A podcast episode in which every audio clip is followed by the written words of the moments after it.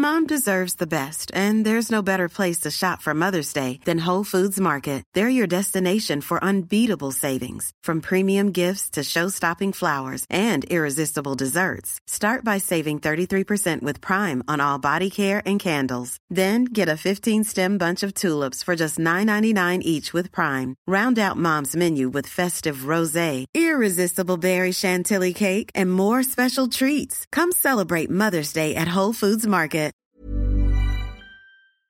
We made USAA insurance for veterans like James. When he found out how much USAA was helping members save, he said, It's time to switch. We'll help you find the right coverage at the right price. USAA. What you're made of, we're made for. Restrictions apply.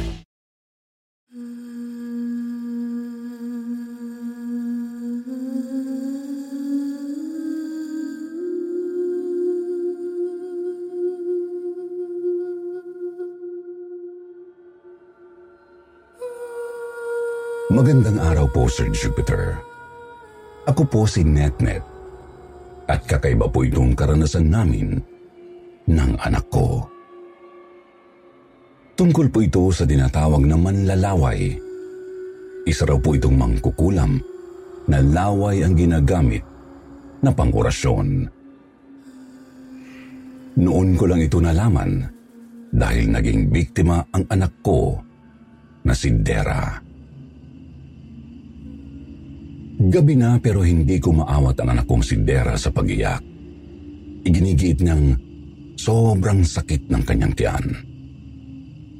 Hindi ko na rin siya maawat sa pagwawala dahil hindi lang sakit ng tiyan ang kanyang iniinda, kundi may tinuturo siya na hindi ko naman makita at sinasabi niyang kukunin daw siya nito.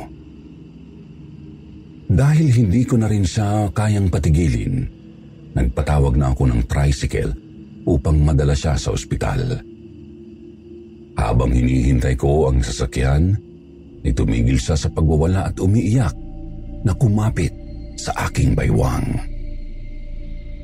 Kinilabutan ako nang sabihin niyang may nakahawak daw sa paa niya. Pagkasabi niya noon ay bigla na lang siyang dumausdos na parabang hinila ang kanyang paa. Sa gulat ko ay hinila ko rin siya at niyakap ng mahigpit. Nagwala siya uli pagkatapos. Panay kalmot at sapak mula kay Dera ang nakukuha ko habang hinihintay namin ang tricycle. Patuloy pa rin sa pagwawala si Dera kahit nasa tricycle na kami. Pinagpapawisan na siya dahil sa likod niya. Panay na lang akong punas ng bimpo sa kanya para hindi matuyuan ng pawis. Habang nasa biyahe kami papunta sa ospital, panay ang pagpadyak ni Dera na para bang may tinatanggal. Tiningnan ko ang kanyang paa at nakita kong namumula ang kanyang kanang binti malapit sa kasukasuan. Kinilabutan ako at nangatog nang makitang hugis palad ang pulang marka na nasa binti niya. Sinabihan ko ang driver na bilisan ang pagpapatakbo kasi nga natataranta na rin ako. Di ko na alam ang gagawin ko kay Dera. Pagdating sa ospital, tinignan ng nurse ang anak ko. Tapos nakita niya ang bakas ng palad sa binti nito. Kaya tumingin sa akin ang nurse na parabang Kini-question ako tungkol doon. Nang hindi na makatiis, ay tinanong ako kung napaano raw ang anak ko at bakit ito may pasa. Sino raw ang pumalo? Umiling ako at sinabing hindi ko alam basta nakita ko na lang na mayroon ng pasa ang anak ko. Ilang tanong pa ang ibinato niya sa akin pero bawat sagot ko ay pakiramdam kong hindi siya naniniwala. Napapatingin sa akin ang nurse. Pagkatapos ay kinuha na niya ng temperature ang anak ko. Nang lumabas na ang resulta ng temperature, mataas nga ang lagnat ng anak ko. Kaya agad na tinawag ng nurse ang doktor. Habang hinihintay namin ang doktor, nagsalita na naman ang anak ko ng, Mommy, she's still holding my foot. Tinanong ko siya kung sino ang humahawak sa paa niya. Nagulat ako nang sabihin niyang yung matanda raw sa palengke na pinuntahan namin. Pagkasabi niya noon ay humikab siya at marahang ipinikit ang mga mata. Akala ko ay ayos lang na patulugin siya. Pero nagkamali ako. Pagkarating ng doktor, ay ineksamin agad ang anak ko. Sinabi niya na parang kakaiba raw kaya pinakonfine agad siya para ma-check ng mabuti. Nakabantay lang ako sa anak ko at kahit tulog ay kinakausap ko siya. Sobrang nag-aalala ako sa kanya.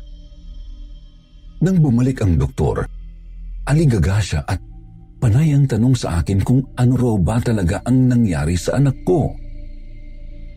Sabi niya, nasa coma stage raw ang anak ko.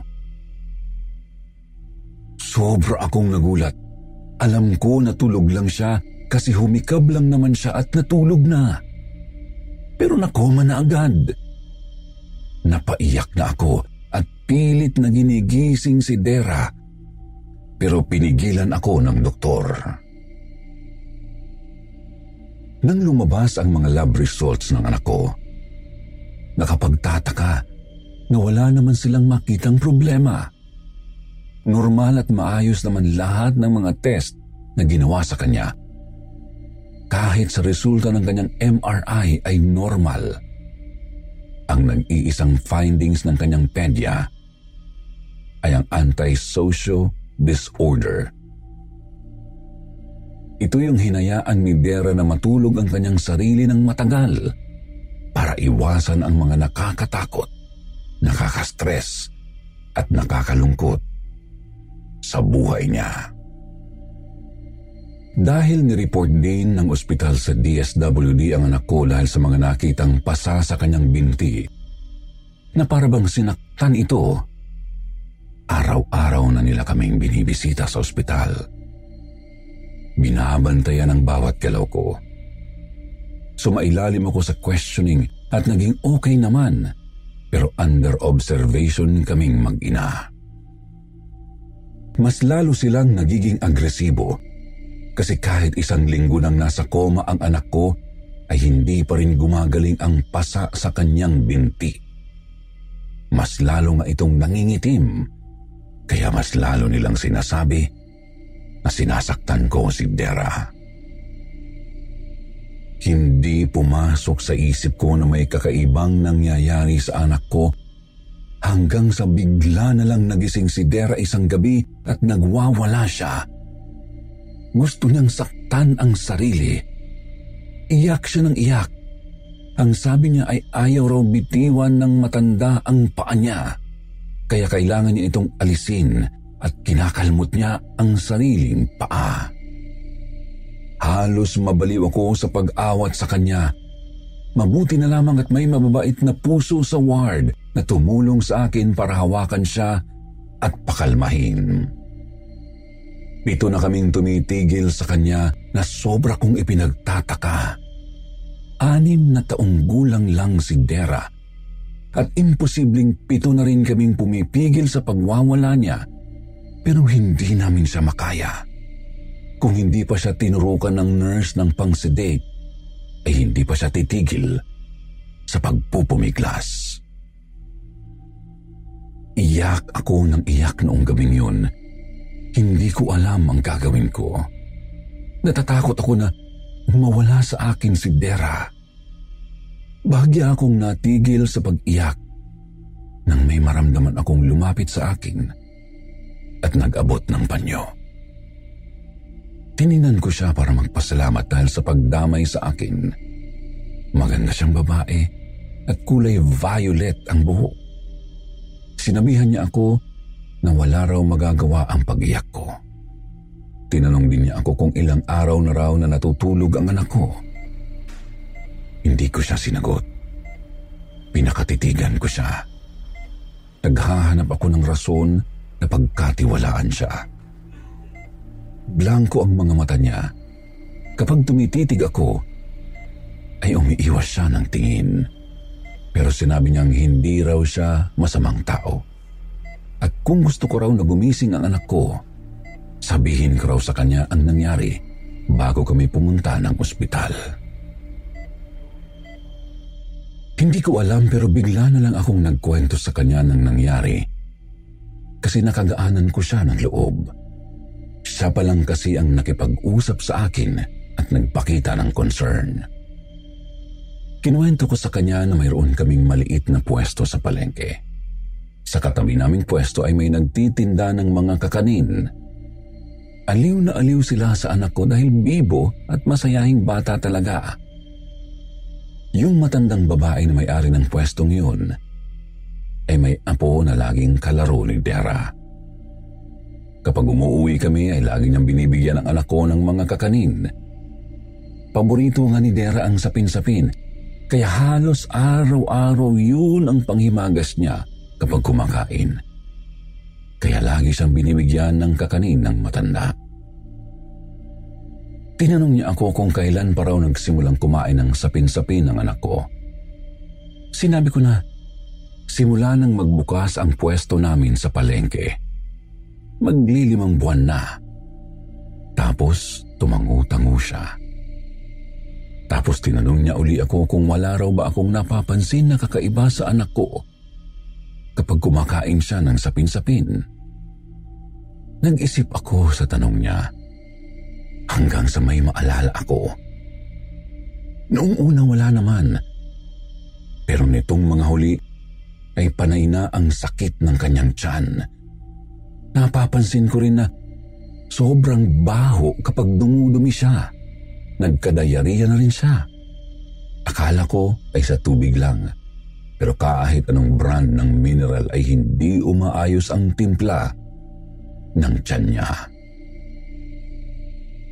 Nagulat ako nang sabihin niya sa akin na pakiramdam daw niya ay nalawayan ang anak ko. Maaari daw na kinukuha nila ang kaluluwa niya bilang kapalit sa anumang hangarin nilang paggagamitan. Base raw sa haba ng panahon na nakasalamuhan namin ang may gawa nito kay Dera, ay mahirap nang pagalingin ang anak ko. Sobra akong kinabahan sa mga sinabi niya. Pero noon ko lang yun narinig, kaya hindi ko alam kung maniniwala ba ako o hindi. Tinanong pa niya ako kung pamilyar daw ba ako sa manlalaway. Sila raw ay parang mga mangkukulam. Pero ang ginagamit nila para makapangkulam ay ang laway nila. Ang eksplanasyon niya sa akin ay nakukulam ang anak ko gamit ang laway. May palatandaan daw ito, magkakapasa raw sa katawan. Habang tumatagal ay nangingitim yung pasa. Ibig sabihin daw nun, ay hawak na ng manlalaway, yung kaluluwa. Habang sinasabi niya yun, bigla akong kinabahan. Kasi yung sinasabi niyang palatandaan, mayroon na si Dera. Pati ang sinabi ni Dera na matandang babaeng nakahawak at humihila sa paa niya. Hindi ako nagkakamali. Sila ang gumawa nito sa anak ko. Sobra na akong kinabahan, kaya nagtanong na ako sa kanya kung may paraan pa ba para gumaling ang anak ko. Tumango ang babae, kaya nagkaroon ako ng pag-asa. Mahaba-habang gamutan daw yun. Ang kailangan daw gawin ay maibalik sa gumawa ang spell. Saka raw gagawin ang mga susunod na hakbang. Kaya tinanong ko kung paano kong maibabalik ang oras. Mom deserves the best, and there's no better place to shop for Mother's Day than Whole Foods Market. They're your destination for unbeatable savings, from premium gifts to show-stopping flowers and irresistible desserts. Start by saving 33% with Prime on all body care and candles. Then get a 15-stem bunch of tulips for just $9.99 each with Prime. Round out Mom's menu with festive rosé, irresistible berry chantilly cake, and more special treats. Come celebrate Mother's Day at Whole Foods Market. Millions of people have lost weight with personalized plans from Noom, like Evan, who can't stand salads and still lost 50 pounds. Salads, generally, for most people, are the easy button, right? For me, that wasn't an option. I never really was a salad guy. That's just not who I am. But Noom worked for me. Get your personalized plan today at Noom.com. Real Noom user compensated to provide their story. In four weeks, the typical Noom user can expect to lose one to two pounds per week. Individual results may vary. Sean, ang sabi niya, kailangan ko rin daw malawayan yung caster at sabihin ko raw na ibalik sa kanila ang sumpa. Nagtataka ako kasi bakit ganoon lang kasimple? Pero ang sabi niya, hindi raw yun ganoon kasimple. Kasi alam daw niyang ibabalik ko sa kanya ang orasyon o spell na ginawa niya. Napaisip ako sa sinabi niya. Mukhang mahihirapan nga talaga ako. Bumalik sa isip ko ang mga kabibuhan ni Dera. Mas mahirap kung hindi bumalik sa akin ang anak ko. Kaya gagawin ko ang lahat. Alang-alang kay Dera. Dahil sa tagal na naming nagkakwentuhan ng babae, nagtataka ako kasi ang dami niyang alam. Tinanong ko ang pangalan niya at kung bakit niya ako nilapitan para sabihin lahat yun. Lilac daw ang pangalan niya at napanaginipan daw niya ang anak ko. May nakita raw siyang nakapulupot na itim na ahas sa kanyang paa. Hindi raw niya alam kung paano niyang napanaginipan ang anak ko. Basta napanaginipan daw niya at nang makita niya raw kami sa ospital, ay agad na nga siyang lumapit sa akin. Nasa kabilang kwarto raw sila kasi nagbabantay din siya sa nanay niya na nakakonfine. Sa tingin daw niya ay kakayahan niya yun. Ilang beses na rin daw siyang nakatulong sa iba dahil sa napapanaginipan niya.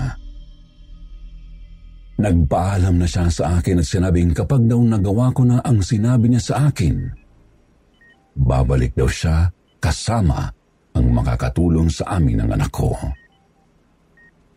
Dahil nga wala na akong ibang malalapitan ay nagtiwala ako sa kanya. Naisip ko na wala namang mawawala kung susubukan ko ang sinabi niya. At least gumawa ako ng paraan kesa maghintay na lang dito sa ospital. Kinabukasan ay nagbukas ako ng tindahan. Ang nanay ko muna ang pinagbantay ko sa anak ko sa ospital. Naggulat si Aling Nona nang makita ako ang may-ari ng katabi naming pwesto. Siya ang nagtitinda ng takanin. Ang sinasabi ni Lilac na manlalaway. Nang makita niya ako sa palengke, tinanong pa nga niya agad si Dera kung nasaan at kung ayos lang ba ito. Nang sabihin kong ayos lang si Dera at sinundo ng kanyang mga pinsan para mag-swimming, ay agad na nag-iba ang timpla ng mukha niya. Parang nadismaya siya sa sinabi kong malusog ang anak ko. Doon pa lang ay huling-huli ko na na siya ang may gawa nun kay Dera. Pumili ako ng bibilhing kakanin.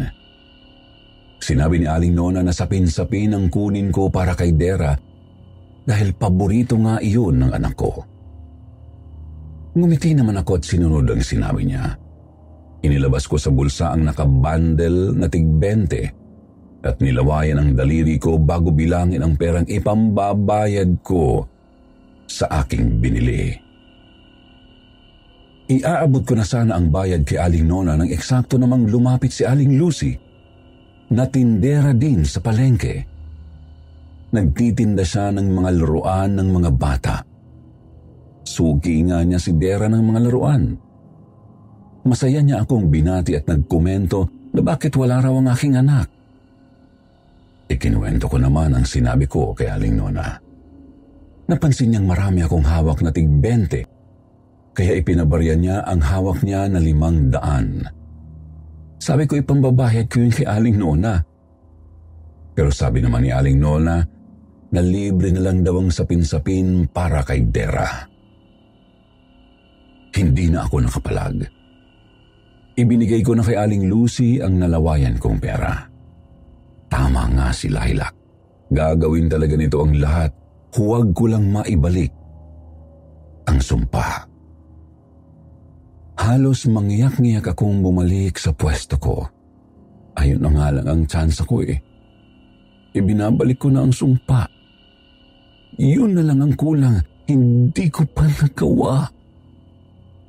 Naisip ko ang sinabi ni Lilac na talagang mahirap gawin. Inaaway ko ang sarili ko hanggang sa mapagod ako at nangalumbaba sa lamesa.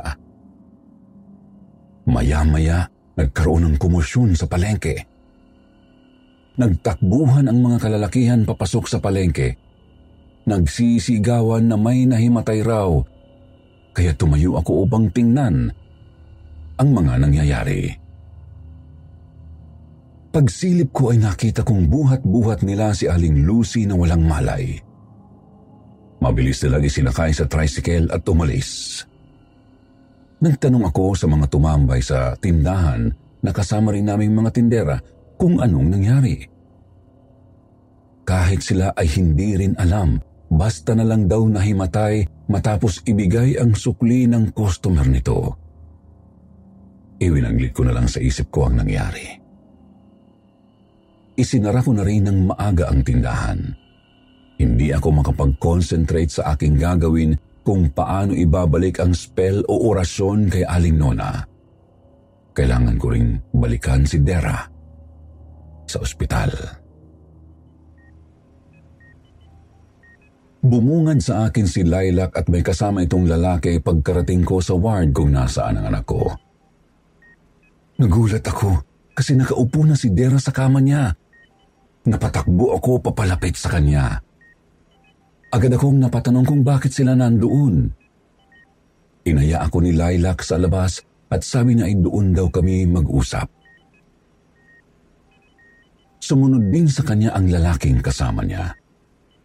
Sinabi ko na susunod ako. Kakausapin ko lang ang anak ko. Agad kong tinanong si Dera kung anong nangyari. Sinabi niya sa akin na okay na raw siya at tinulungan daw siya ni na Lilac. Itinuturo pa niya ang mga ito kasi di niya alam ang mga pangalan. Tinanong ko rin ang anak ko kung ano ang ginawa sa kanya. Ang sabi lang ng anak ko, sinave daw siya. Kaya sinabi ko sa anak ko na hintayin ako kasi kakausapin ko lang ang nag-save sa kanya. Tinanguan din ako ng nanay ko at sinabing puntahan ko muna ang mga bisita ko. Hinanap ko si na Lilac. Nakita ko siyang nakaupo sa bench sa may puno, samantalang nakatayo naman ang lalaki.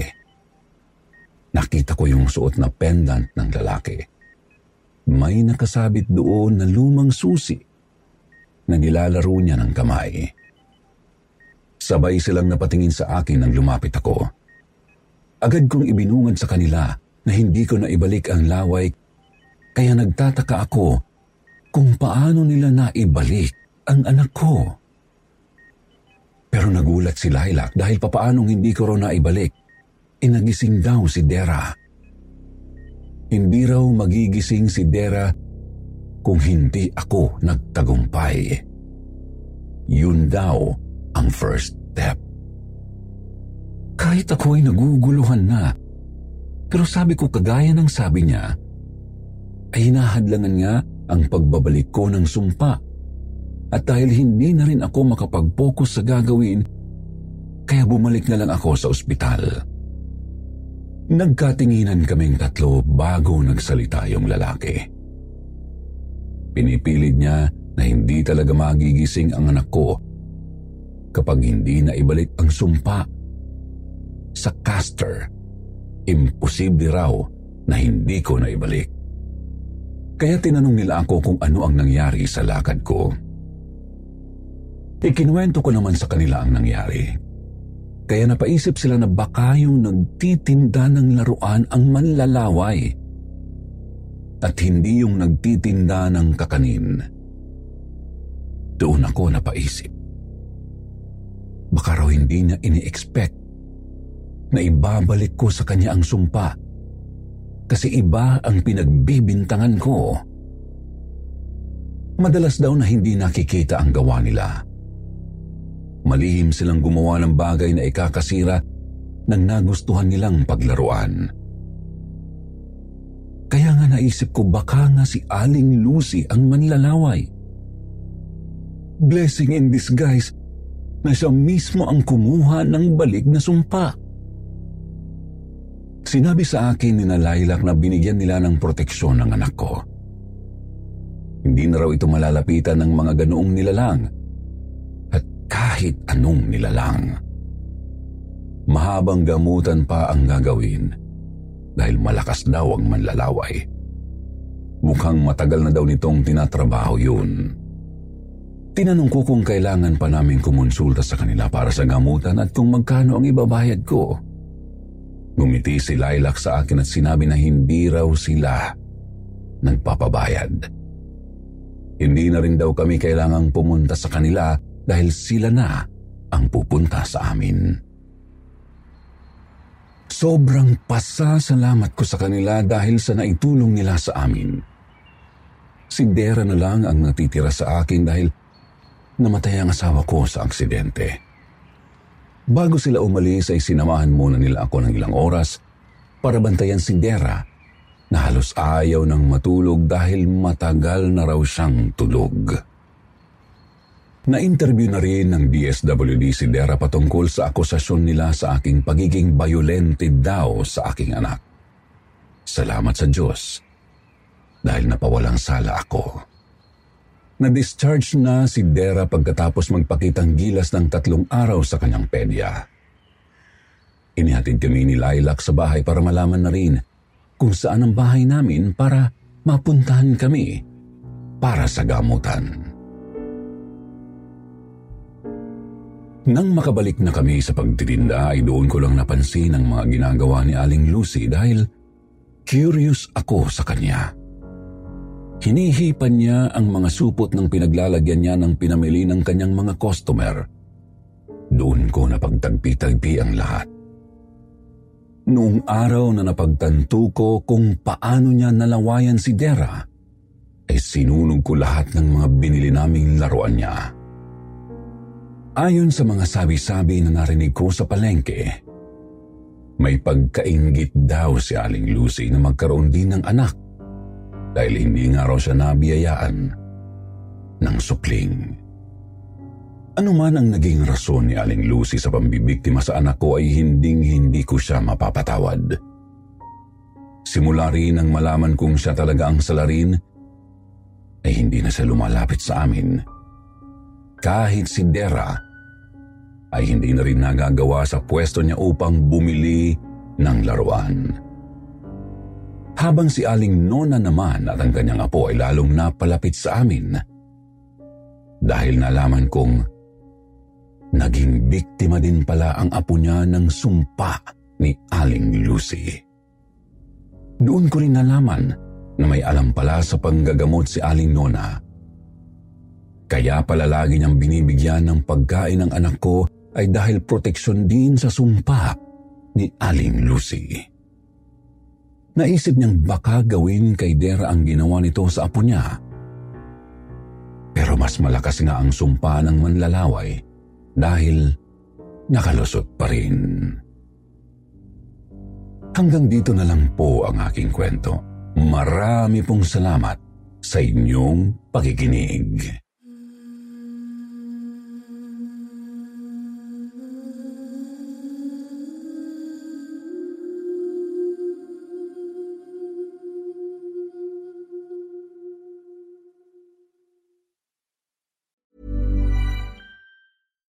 When we're on a budget, we still deserve nice things. Quince is a place to scoop up stunning high-end goods for 50 to 80% less than similar brands. They have buttery soft cashmere sweaters starting at $50, luxurious Italian leather bags, and so much more. Plus, Quince only works with factories that use safe, ethical, and responsible manufacturing. Get the high-end goods you'll love without the high price tag with Quince. Go to quince.com/style for free shipping and 365-day returns.